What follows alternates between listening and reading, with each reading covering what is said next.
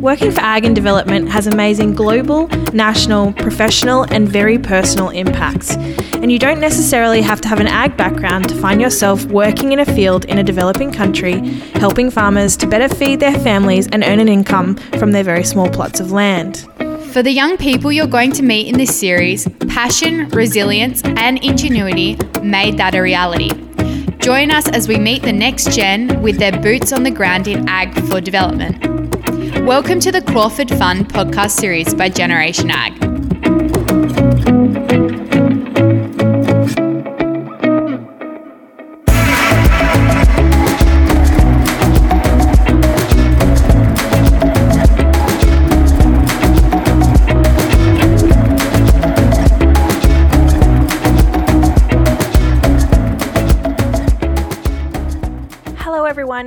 Welcome to this episode of the Crawford Fund podcast series by Generation Ag. It is Kayla here as your host for this episode, and I have just got off the recording with our today's guests, and I am blown away. Every episode of this Crawford Fund series that we get to do, I, I am reminded of number one, how privileged a life I've lived here in Australia, but number two, I guess how small our, our worldview can be. And I love that through this podcast series, we are able to just explore the world of ag for development and what it looks like to work in food production all over the world and all the different ways that you can do that. This is the third episode in the Crawford Fund podcast series. So, you, if you have just landed here, you better go back and listen to the first two as well.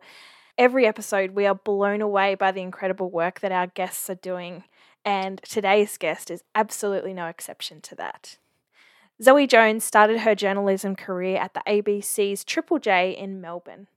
Little did she know that her career path would lead her to villages in Darfur, the desert border crossing between Egypt and Sudan, Nepal after the 2015 earthquake, Rome, and many places in between. These days, Zoe works in communications for the United Nations Food and Agriculture Organization. You'll hear her refer to it in this episode as the FAO. The FAO works in many countries around the world to end poverty, eradicate hunger and malnutrition, and increase sustainable agricultural production, leaving no one behind. I know you will get so much out of this episode today, so I'm not going to stand in your way any longer. Here's the interview. The Crawford Fund is a charity that highlights the benefits of research for agriculture and development to Australia and developing countries. This involves Australia training in country scientists and farmers to improve food and nutrition security. This supports young Australians in their careers, studies, and volunteering in ag for development.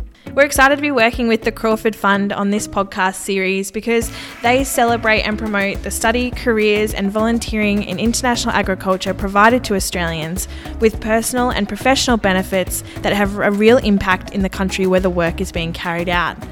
Initiatives of the Crawford Fund provide skills and knowledge of real benefit to Australian agriculture. And their work is a broad range of pathways to career opportunities, both with international agriculture, but not limited to agriculture, which is exciting. So it includes science, social science, finance, communications, law, environmental science, health and nutrition, economics, and business. So it's a mouthful of stuff. It's really exciting, and we can't wait to work more with the Crawford Fund. And we're so happy that they are a supporter of this podcast. We can't wait for you to meet the amazing guests in this podcast series. So here we go.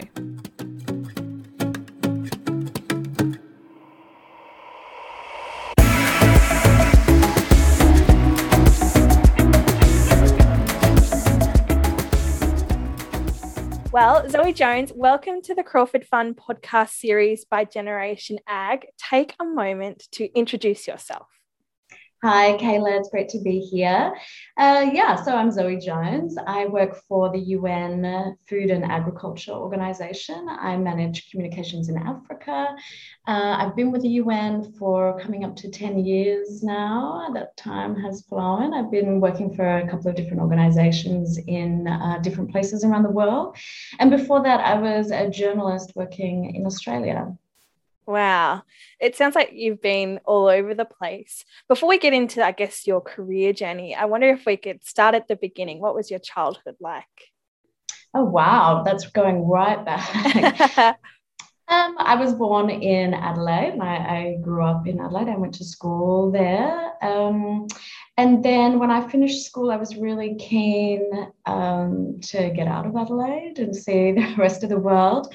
So I transferred my uni to Melbourne Uni. So I studied there. I did a, um, a Bachelor of Arts at Melbourne and you know it was the 90s and i just really also learned a lot about life and then realized that i wanted to be a journalist so i transferred to rmit and did a postgrad one year in journalism and it was a really fantastic course because it was just one year and it was people who were really motivated and so the 12 people who were in that class have all gone on to do amazing things in the world. They sort of run newspapers or, you know, they're writing books. So it's a really nice cohort to be with. Um, and I went and got my first job at Triple J, which again was just a great time to you know, be young and have this job where you basically get to think about who do you want to talk to in the world and pick up the phone and get to talk to them. Uh, and uh, yeah, and I think by that time my childhood was fully over and I was ready to uh, take on the world, I guess. Yeah, so you had a pretty metropolitan upbringing, no mm-hmm. connection to agriculture or food in any way prior to your work? Not really. No, my family, you know, my mum's side is based in Tamworth. And so, you know, my cousin runs a little bit of cattle, but certainly not, yeah, I've never milked a cow or anything like that. Yeah. Yeah did you did you enjoy school? Yeah, I did. I was, you know, the nerd at the front, always putting up my hand. I remember once, you know, it still makes me shiver where the teacher asked me to look after the class because she had to step out. Like, what a total nerd. yeah, no, I, yeah, I like school. I went to the one school from when I was five until I was 17. So that place, yeah, it was a big part of my life. Mm-hmm. Yeah, no, yeah what was when well, i mean we'll get into the i guess maybe the career journey uh, more so in a second but i wonder um, before we get there what was when was a moment for you when you maybe realized or that you saw an opportunity that you wanted to jump at in agriculture? Uh, you know i guess that i hadn't really you know, I came to it sort of in a, in a backwards way or, you know, a side door. The opportunity really was presented to me to uh, go and help um, people who were in Sudan, you know, working. I didn't even know what the Food and Agriculture Organization was, but I knew that they needed a comms person, and I was offered this fantastic opportunity to which I'm still eternally grateful. And uh, it was only when I got there that I realized that agriculture, you know, supporting livelihoods, agricultural livelihoods was um, such a, a, fundamental part of what the Food and Agriculture Organization does. And so, yeah, so that's that's how I kind of landed um, landed in this role. Yeah. Had you been had you been looking for like uh, work overseas at the time or how did it how did the opportunity land for you sure so i'd been working at the abc as a news journalist and then uh, got an opportunity to work in commercial television behind the scenes producing and i was working for a breakfast tv show one of the high rating ones. And my job was to start work at midnight to put together the news bulletins for the you know 6 a.m 7 a.m um, show.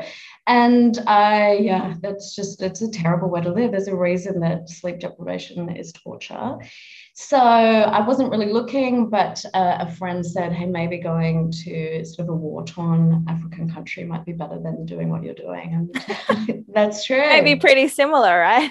Yeah yeah exactly.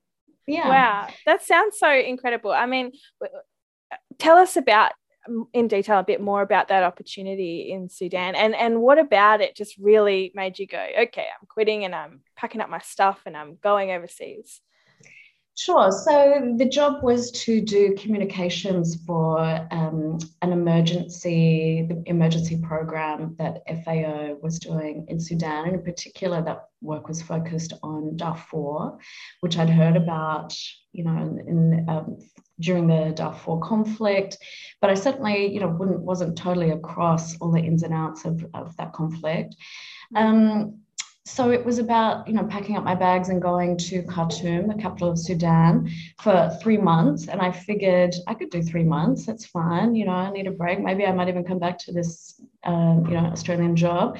I gave my dog to my mum to look after and got on a plane. And I hadn't really, you know, I look back now, I hadn't really realized at the time that that was the beginning of you know my UN career of living overseas. You know, it's been 10 years now. Mm. So, um, yeah, at the time it was a very easy thing to do because it just it didn't seem like such a giant leap. Yeah. But I remember, sorry to interrupt. No, go. I was just going to ask you how old you were then. Oh, at the time? Um, well, I'm 45, turning 45. So, yeah, early 30s, mid 30s. Yeah. Wow. I, yeah. I still felt quite young. I remember, um, I was going to say, I remember the first night that I was in Sudan. I got, uh, I arrived on a Friday, being you know the weekend, and I just had no idea about the culture. I wasn't sure if Sharia law was.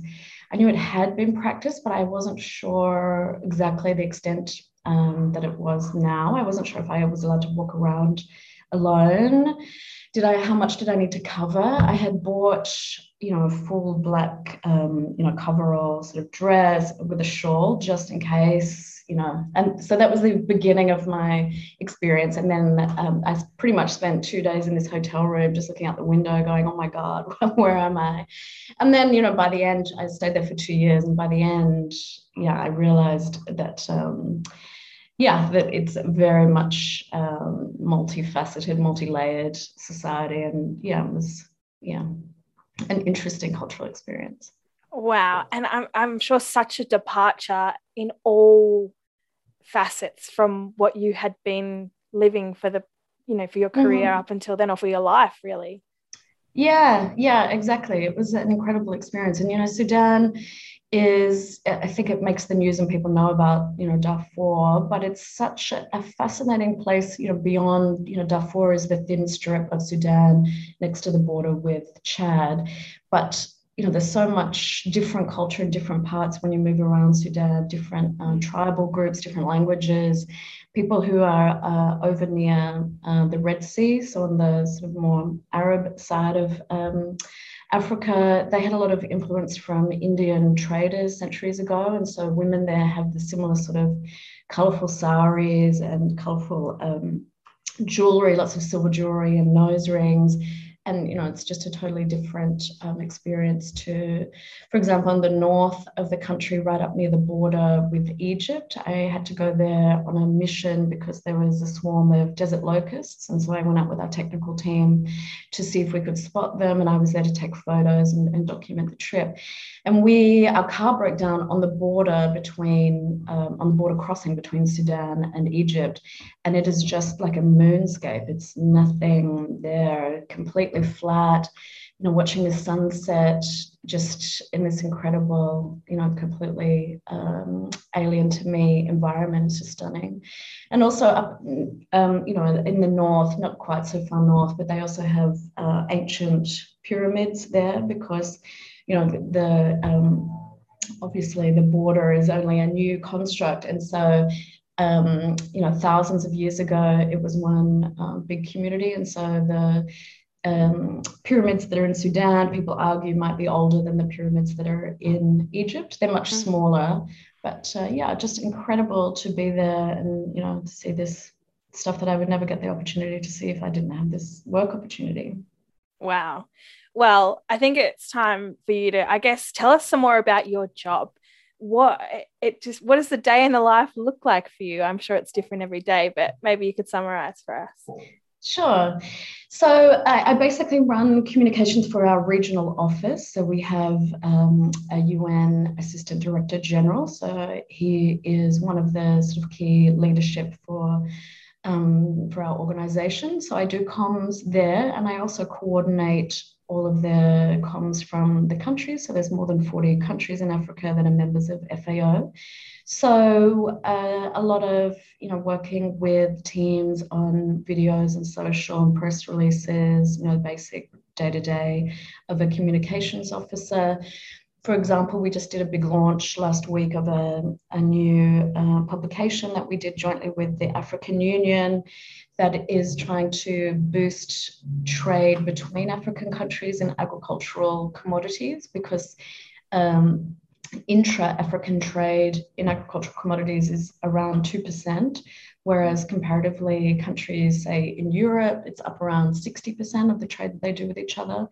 So, if we could increase the um, trade between these countries, obviously there would be a whole lot of flow on effects, boosting um, people's livelihoods. It's about also taking away tariffs. Countries have agreed to lift tariffs, so that could have a flow on effect to make you know, nutritious um, foods more affordable for people. So organizing that, you know, coordinating with the African Union, yeah, putting on an event, doing all the the uh, you know publicity around that. That's that's a regular sort of activity.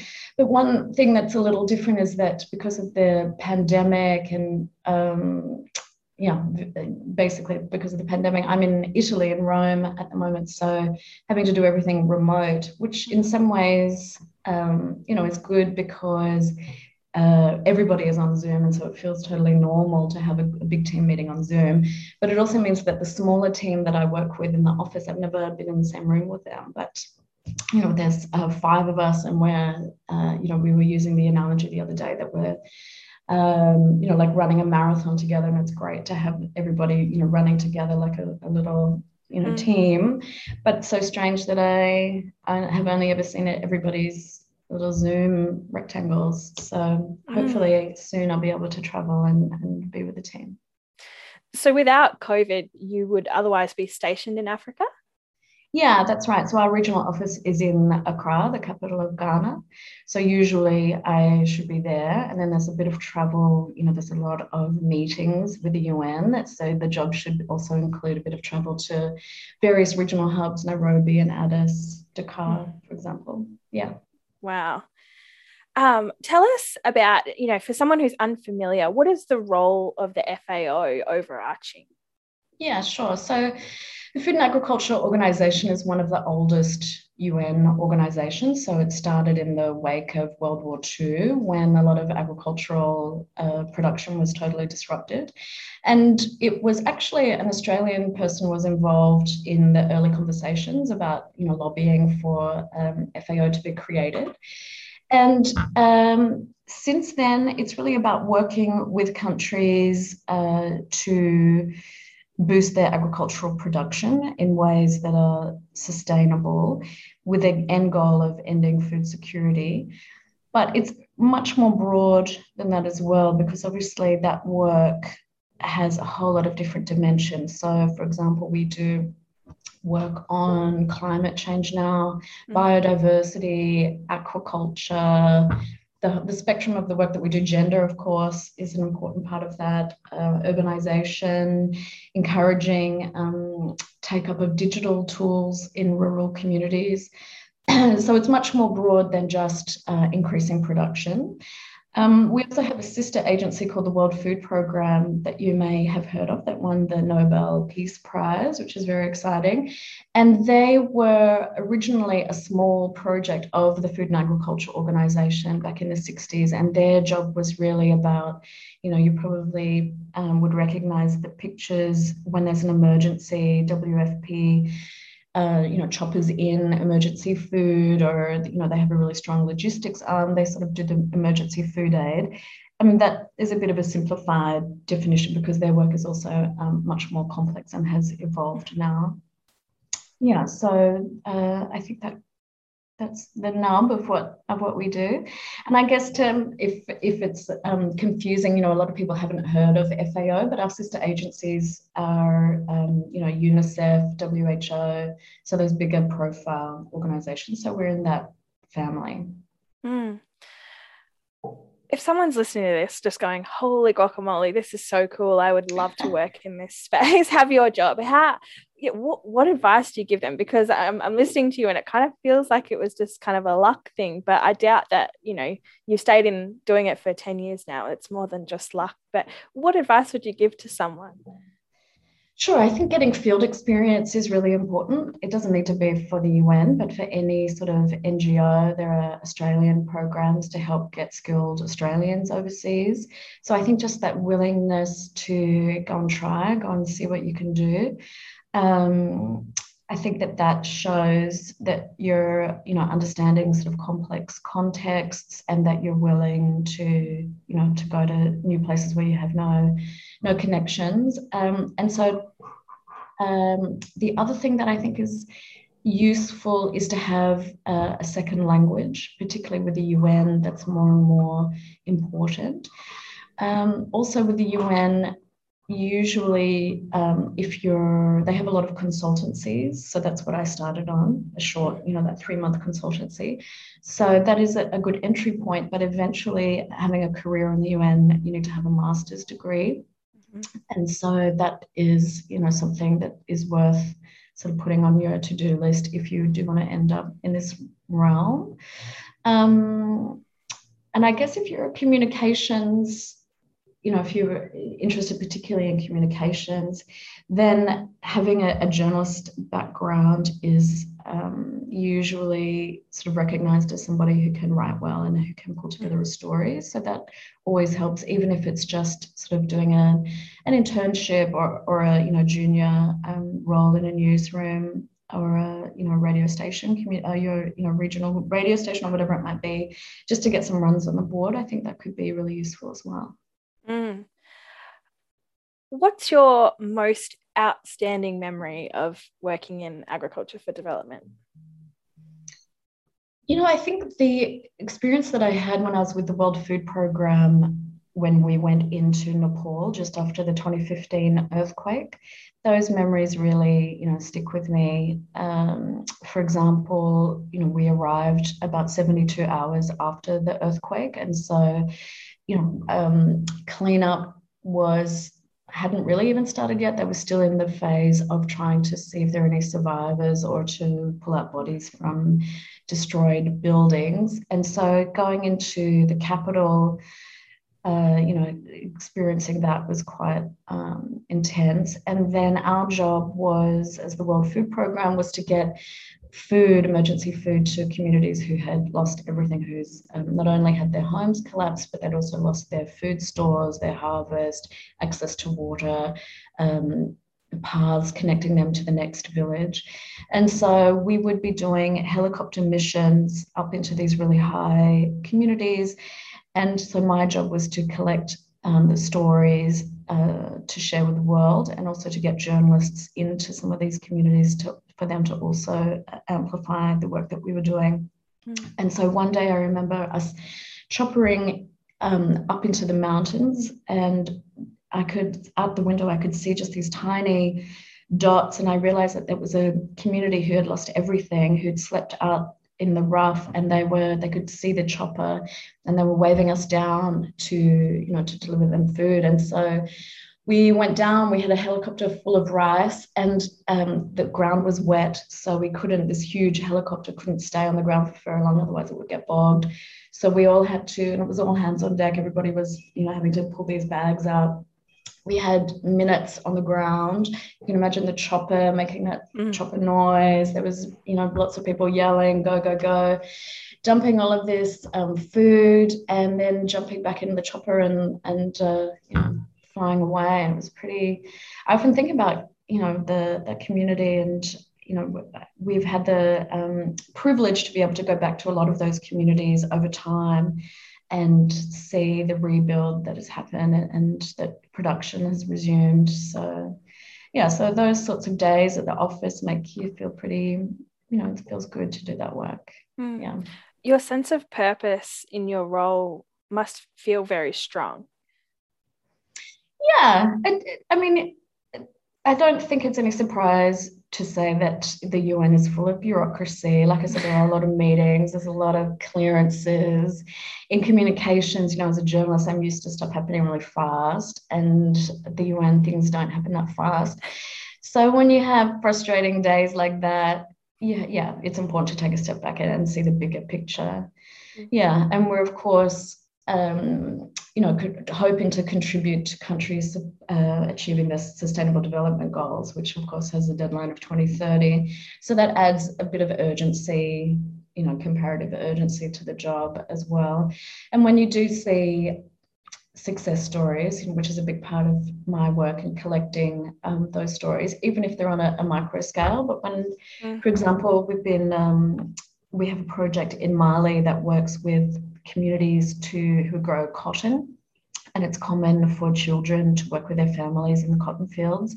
But we've been working with communities to diversify the production of those families, so getting them into things like raising chickens for the eggs, selling eggs. Um, vegetable production and that sort of cash income has helped those kids be able to, the families be able to afford to send those kids to school. So it's not a huge, on a global scale, it's not huge, but being able to tell the story of, of a group of kids who can go to school, that that gives you a sense of purpose. Mm. And, you know, I think, especially coming from Australia, it's really I think we struggle to look at those little micro achievements and just see the gravity of those things because we we we live in a food secure society uh, with most of us, you know, a quite secure income as well. And so I, I think your role must just I think when you get to experience those sorts of things all the time, you must just look at all those little steps as as tiny puzzle pieces to a much bigger, more exciting story of of that de- those development goals. Yeah, true. But let's not forget that Australia also has its own food security, food insecurity, mm. pockets of that in communities. You know, I spent um, part of my career in the Northern Territory, and you know, sometimes we forget that in our own backyard there are also people dealing with these sorts of problems. Um, yeah, so step by step, I think you know, as long as everybody everywhere in every country you know not just um, not just countries that have food insecurity as you know one of their top issues but if everybody can see that uh, you know voting in politicians who support this kind of work that's important for everybody mm. you know part of our work too is about um, food waste, if you look at the amount of food that rich countries and, and not so rich countries waste, both you know for, uh, in the kitchens off of um, plates, but also post-harvest food that's lost, you know, particularly in poorer countries where they don't have good storage systems. You know, those those sorts of actions are a bit more tangible, I think, for people to be able to apply in their homes. And so, yeah, really pushing on that that advocacy that um, global food security and sustainable food systems does affect everybody. Mm. With all of that in mind, I guess I'm I'm keen to know from you what excites you about the future of of this sort of area of work i suppose it's because it's huge i mean it, it, the organization itself is obviously so future focused and what one part of of it i guess co- speaks to you the most in terms of lighting you up well, I guess, as I said before, that our, our mandate is really quite, uh, could be seen as quite fractured, that there's so many different areas that we're working in. But it's exciting that conversations more and more are looking at a whole food system and the transformations that are needed. And so that really means hmm. Uh, supporting farmers, small scale farmers, as well as you know bigger producers. And then if you think about the whole value chains production that's happening. I mentioned before about intra African trade. A whole lot of pieces um, are in this food system. And so when you think of it, of it as a a connected piece and then looking at um, what transformations are needed along those pieces. I think that's a really exciting conversation that's happening. There's, of course, the UN Food Systems Summit that's happening this year. My organization is hosting a pre summit event. There's been dialogues in Australia, as you mentioned, and in all countries. And so that I feel like everybody's getting on the same page. And hopefully, there'll be some important commitments around that. Um, you know, this week we've also seen uh, important dialogue on uh, climate change and reducing emissions. That's also an, an important piece. Mm. So I feel like there are lots of um, the right people coming around um, the table, and so that that I think means that there's more momentum, more and more. Mm, yeah, beautiful the last question we always ask is if someone has resonated with your story or wants to know more about you or more about the kind of work that your organization is doing, where should they go? Sure. So they could go to the organization's website, which is just fao.org. Um, they could also go to fao.org slash Africa, particularly to have a look at the work that we're doing in Africa. I'm on Twitter, just as Zoe underscore Jones. Um, people could reach out to me professionally on LinkedIn as well. I'm happy to um, receive any messages there. Yeah, I think they're the best ways. Yeah, and do you think this, you know, this global citizen in you will ever come home? I'd love to come home. I'm so homesick. I just wish this pandemic would go away. I've got an 18 month old baby who needs to meet oh. lots of his family. So, yeah, we're busting to come home. I also, you know, um, yeah, I'm looking at how can these skills that I've had over the last 10 years, how can they be applied to Australia, you know, mm. because that's, uh, you know, a personal, um, you know, priority of mine, but also, uh, yeah, that there aren't many Australian-based jobs. Uh, looking at Africa, obviously, there's a lot um, focusing on um, Asia and the Pacific. So, yeah. yeah. Beautiful. Zoe, thank you so much for your time today. I know you're so busy, and so we really, really appreciate you giving up this half hour.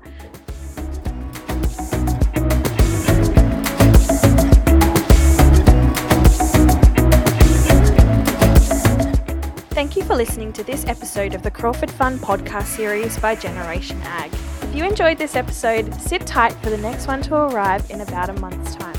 Visit crawfordfund.org to find out more about the Crawford Fund, or head on over to social media and find them on Facebook, Twitter, or Instagram. See you next time.